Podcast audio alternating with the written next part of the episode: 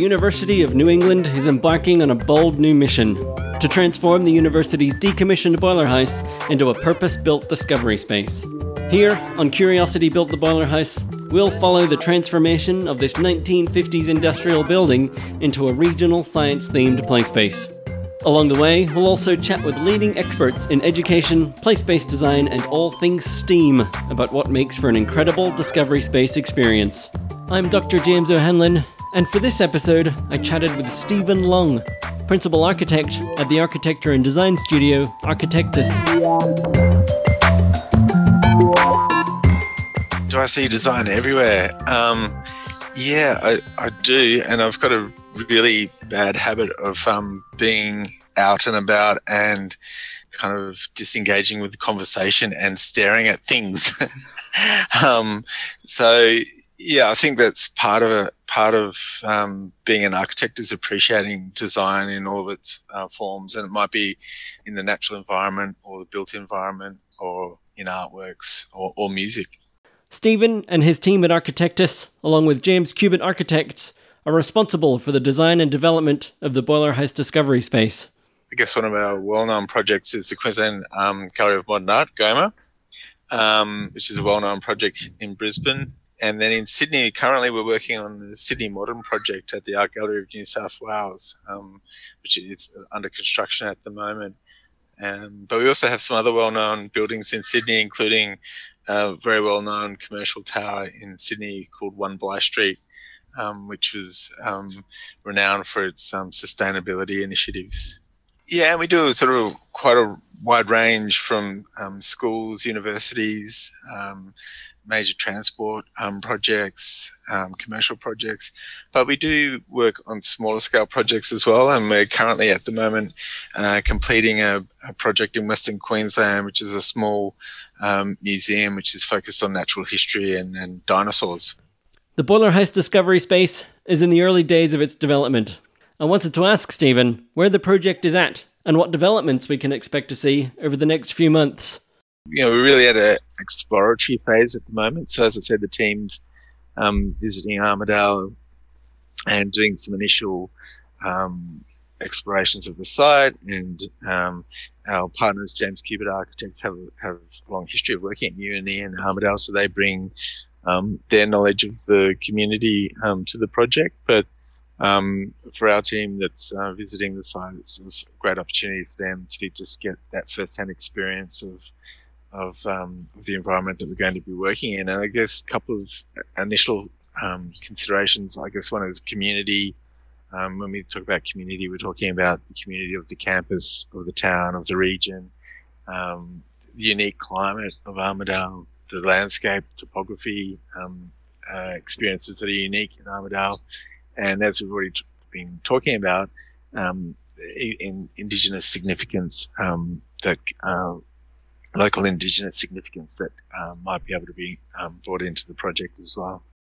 Um, we got we've got I guess two elements to it. We're develop we're developing a design for the building itself, but we're also de- designing the interactive spaces within the building, and um, uh, so there's kind of two two layers to the design. So initially we'll, we'll be focusing on the building and and thinking of the building um, in terms of a a design that has a, long, a long life, and then we'll be turning our attention to the um, interactive component of it, which is the um, experiences which are part of the learning environment.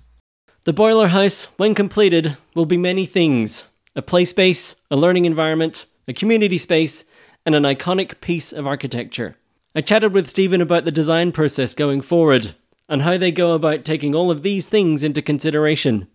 Uh, just to, I guess, explain the process a little bit, um, we start with um, areas that we need to achieve for different parts of the building. So we start by thinking about how those, um, in broad terms, how those different functional areas will relate to one another.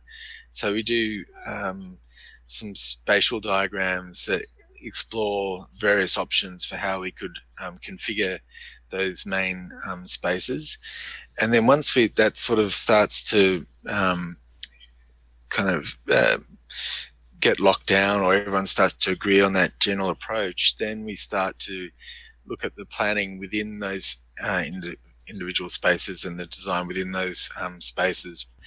And then as that develops, we then get down to the to the, the finer grain of light switches and and lights and and all of those sorts of things. So it starts quite broad. And when I say spatial um, diagrams as well, um, sometimes that's just in plan, but sometimes, and probably in this building, it'll be volumetrically as well. So we'll be doing massing studies in 3D to understand how these spaces work, um, uh, not just in plan, but also in, in height as well you know, the brief for the project is about um, providing learning experiences and a range of learning experiences, and and they're quite.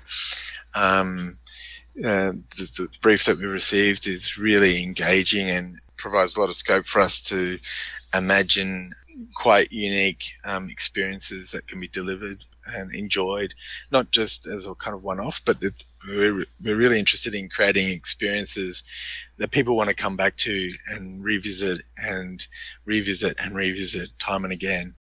We haven't designed in detail any of those spaces, but we've, we've started some initial explorations of what those um, what that means and um, starting to think about how we can choreograph those experiences as well. Um, and um, you know considerations like daylight considerations um, between the barriers or not or breaking down the barriers between indoor and outdoor um, experiences that might be totally external or internal experiences that might feel like they're outdoors. Um, so quality of light i guess is going to be a key feature of this building and the quality of natural light um, during the day um, and the other interesting thing we've been talking about is how might this building be experienced at nighttime as well. So we think when we think about designing uh, a building for young um, people to enjoy, we think of daytime experiences generally, I guess, but it also it can also be a building that has some fantastic nighttime experiences. So thinking about the night sky and how the building can relate to the night sky, how the building's um, seen at night as well from a distance or up close. All of those things are um, really exciting opportunities to consider. Stephen and his team are facing a grand challenge of creating a contemporary learning space out of an old industrial building that was originally built to house coal powered boiler units to heat the campus of the University of New England. I asked Stephen what challenges they were facing in working with the existing boiler house building and how it influences their design process. The, the building um, had some work done to remove materials that were um, either damaged or had um, sort of environmental health issues. And so what we've been left with is um, a frame. And so there's um, some I guess some distinct forms. And one's a, a coal hopper um, that fed the boiler house, and also a steeply pitching uh, frame that was um, part of a roof. So it's quite a tall volume. Um, and these are really, you know, they're pretty exciting forms to start with on a project. Um, normally, we're uh, start a project with a blank sheet of paper and we're inventing uh, forms and spaces. But in this case, we're starting with some really distinct forms that are really exciting and um, kind of get the imagination flowing. So it's um, yeah, it's a it's a great way to start a project. So we've actually um, had the frame. So what we're left with is actually the skeleton of the building. The, the, frames expo- exposed. So we've had all the, all of that um, 3D scanned, and um, it's now uh, in a a CAD model that we can um, start to work with and and um, build from. And we sort of we've uh, one of the ideas we brought to the project is this sense of awakening. So we're kind of awakening this existing frame and existing um, skeleton and and turning it into the new the new boiler house when you have existing structures, it can be tricky. So um, we spend a fair bit of time understanding those structures. As I said, we had the structures 3D scanned, so we've got an accurate model of what's there, and that's great uh, to have that. I guess not too long ago, um, you wouldn't have had that level of de- detail and kind of accuracy around the or knowledge of around the existing structures, but we do now, so that's really good. Um, so yeah, so there's um, spending time to understand those structures and the constraints and the opportunities that they provide is, is a key starting point. Beyond that first phase of understanding, then it's all just exploration really, and um, using the imagination to respond to those structures. One of the early ideas that's influenced the development of the boiler house is that the building and experiences inside of it could have a steampunk theme. Steampunk, in case you don't know, is a science fiction genre inspired by 19th century technology and design, including steam powered machinery. If you're not familiar with it, look it up online, you'll get the gist of it. Given the combination of an old industrial boiler house being given new life as a hub for STEAM activities, that is, science, technology, engineering, arts, and mathematics, a steampunk design seems to be the perfect fit. I asked Stephen what he thinks of steampunk as a design inspiration and how he thinks it could be incorporated into the final design of the boiler house. Well, actually, when we won the project, one of the, one of our collaborators, Mark Tendies from um, James Cubitt Architects, was going to get his um, best steampunk gear on and out um, yeah, look, we think it does have a have an idea. We're still um, exploring the, that theme. I mean, one of the briefed elements for this project is a, uh, a kind of a musical machine, and and um, so it just gets you thinking about some kind of um, contraption that has all these bits and pieces and things that you can press and pull and levers and switches and all those sorts of things. So I think the steampunk theme is has still has um, relevance to the project, and we'll, we'll continue to to explore that.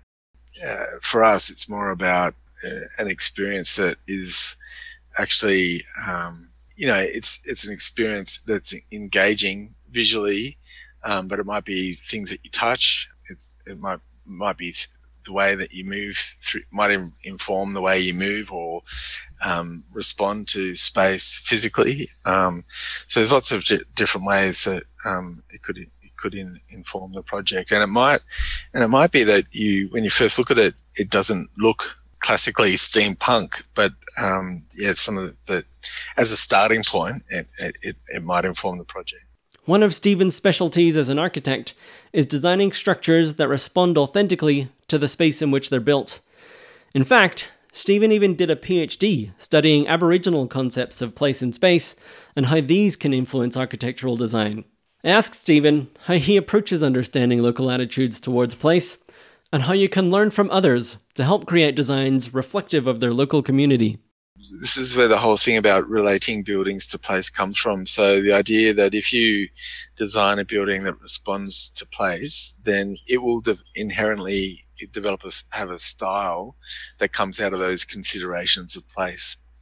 And in first principles, that might be as simple as a building that's um, appropriately orientated to landscape or to topography or to the sun all of those things, if you if you do all those things, the building will develop its own um, language that will that will be unique because the inputs come from the, the local considerations.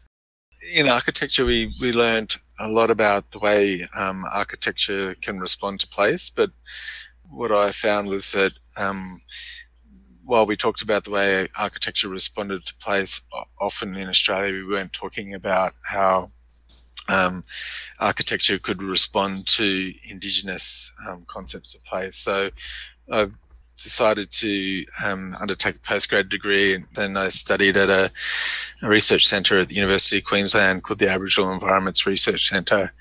Um, so I did a PhD concerned with Aboriginal concepts of place and cultural heritage, working with uh, communities in northwest Queensland, and just through doing field work for that project uh, led on to some consultancy work, some research work with anthropological teams um, on native title. And I guess one of the most enjoyable one was working on um, site recording for some native title processes, which involved, um, I think from memory, it's a, a year or so of um, recording sites all the way across um, northwest Queensland. So it was, um, yeah, really, really um, rewarding experience, I guess, and um, yeah, I learned a lot.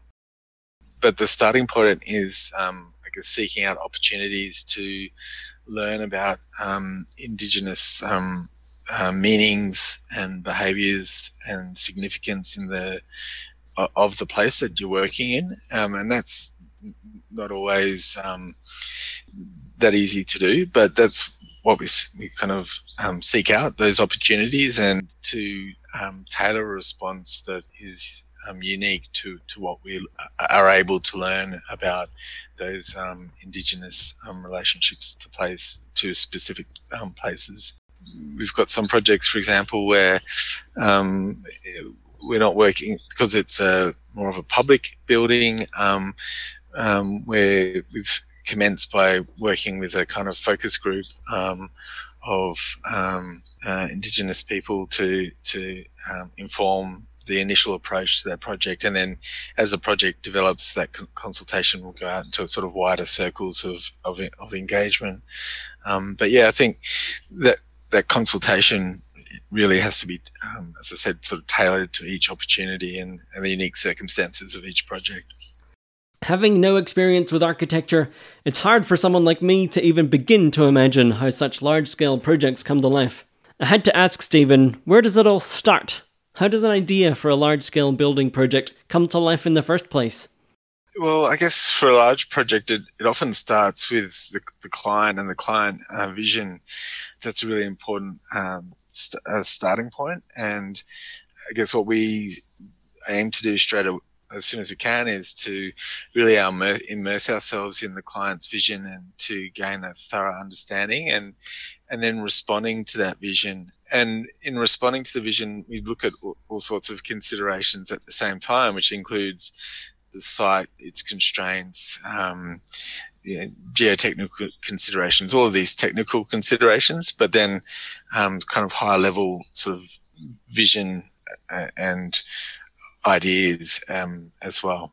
But often on on um, public projects, you do start with a, a defined brief, and they'll vary in, in in quality and in level of description. So sometimes we have to do a lot of work to to um, work with user groups and stakeholders to tease out where they're aiming to go with the project and what their requirements are. And that's probably a, a normal um, process for us. And we kind of see that conversation with clients um, you know, it's like a collaborative conversation that occurs throughout the project and it starts from that briefing process through the initial design responses and then continues right through the design development of the project. So it's just like an ongoing conversation and it's really interesting that some, some of our best projects have really been underscored by having a client champion that's had that strong vision um, that's helped to drive the project but you know sometimes there are, there are people who are not too sure, and so I guess um, part of our role is to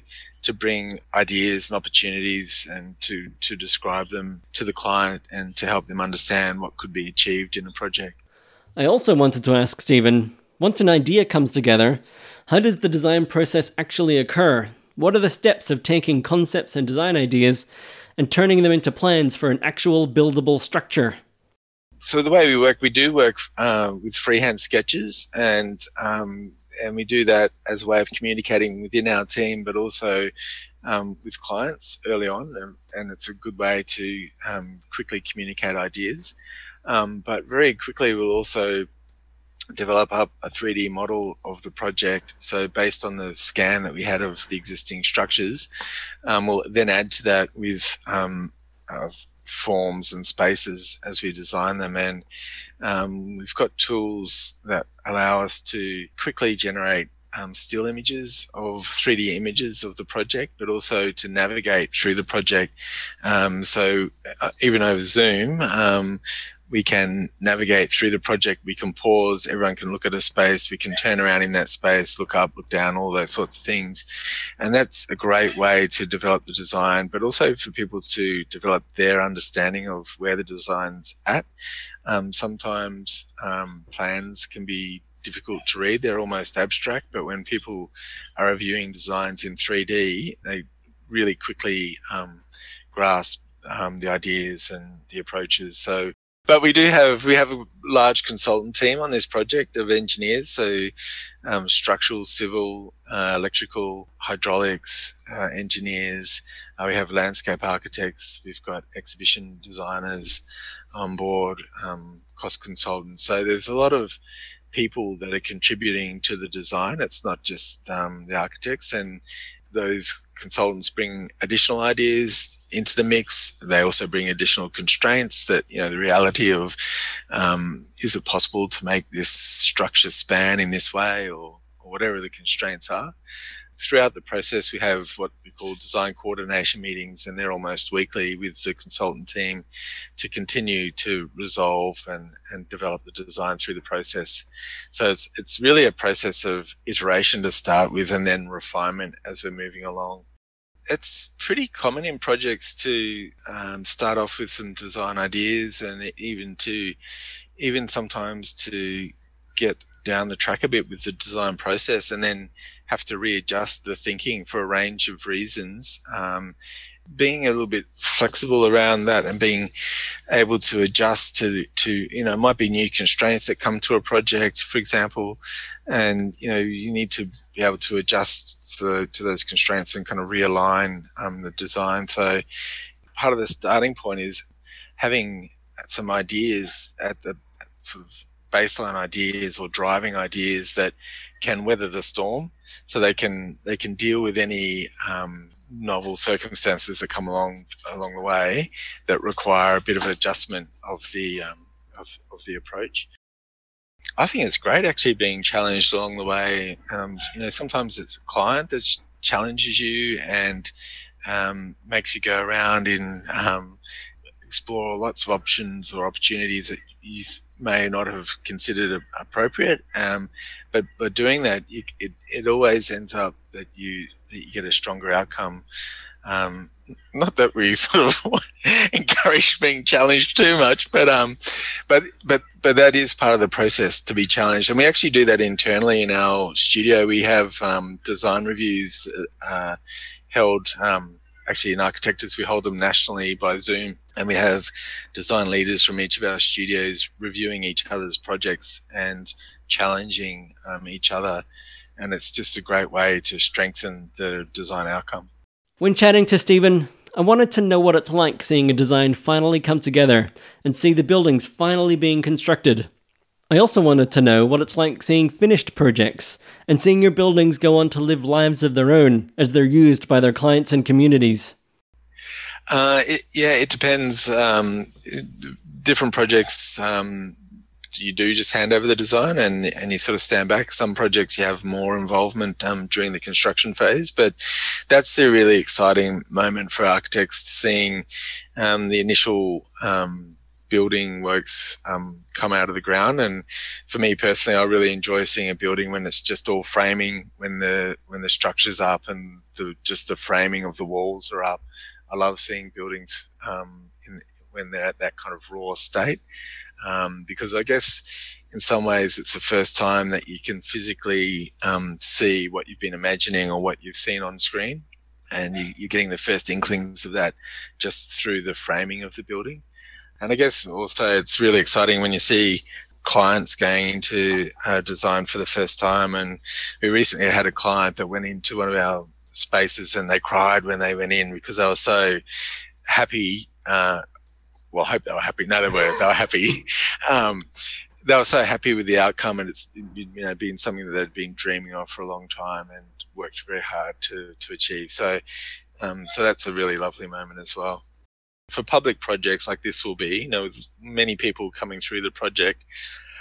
I mean, this this project's going to have the influence many lives in some ways because there'll be lots of young people coming through the project. There'll be people from the university util- utilizing the facilities over many years. So um, seeing people using the project is also like a really fantastic moment um, in the life of a, of a project. But in some ways, I think architects never let go of projects. They always kind of reflect on them and, and um, you know, think about what they could learn from the project and take into the next project and all those sorts of things there is a joke that you know some architects go back to buildings and um, realign uh, furniture in the building because it's not in the right place. But um, yeah, they do. They have their life of their own, so you do you do have to kind of sit back and and just uh, observe it, enjoy its own life, I guess. At this stage in the development of the boiler house, there are a lot of ideas floating around, and a lot of people imagining what the boiler house's future could look like. Ask Stephen if there's one thing that he wants to make sure is in the future of the boiler house. and how he can see it implemented into its design.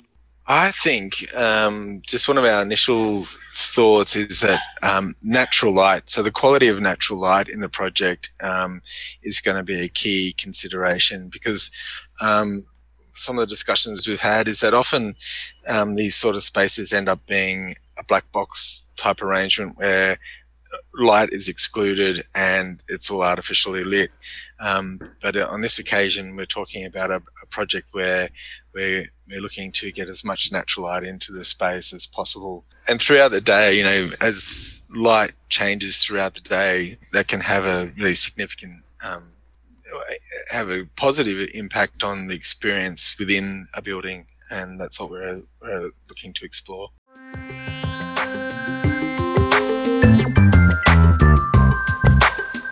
Find out more about Architectus, visit their website, architectus.com.au. This podcast is recorded on Anaiwan country and is being brought to you by the University of New England. To find out more about the Boiler House Discovery Space, visit uneboilerhouse.org.au. Thanks for listening. We'll see you here next time on Curiosity Built the Boiler House.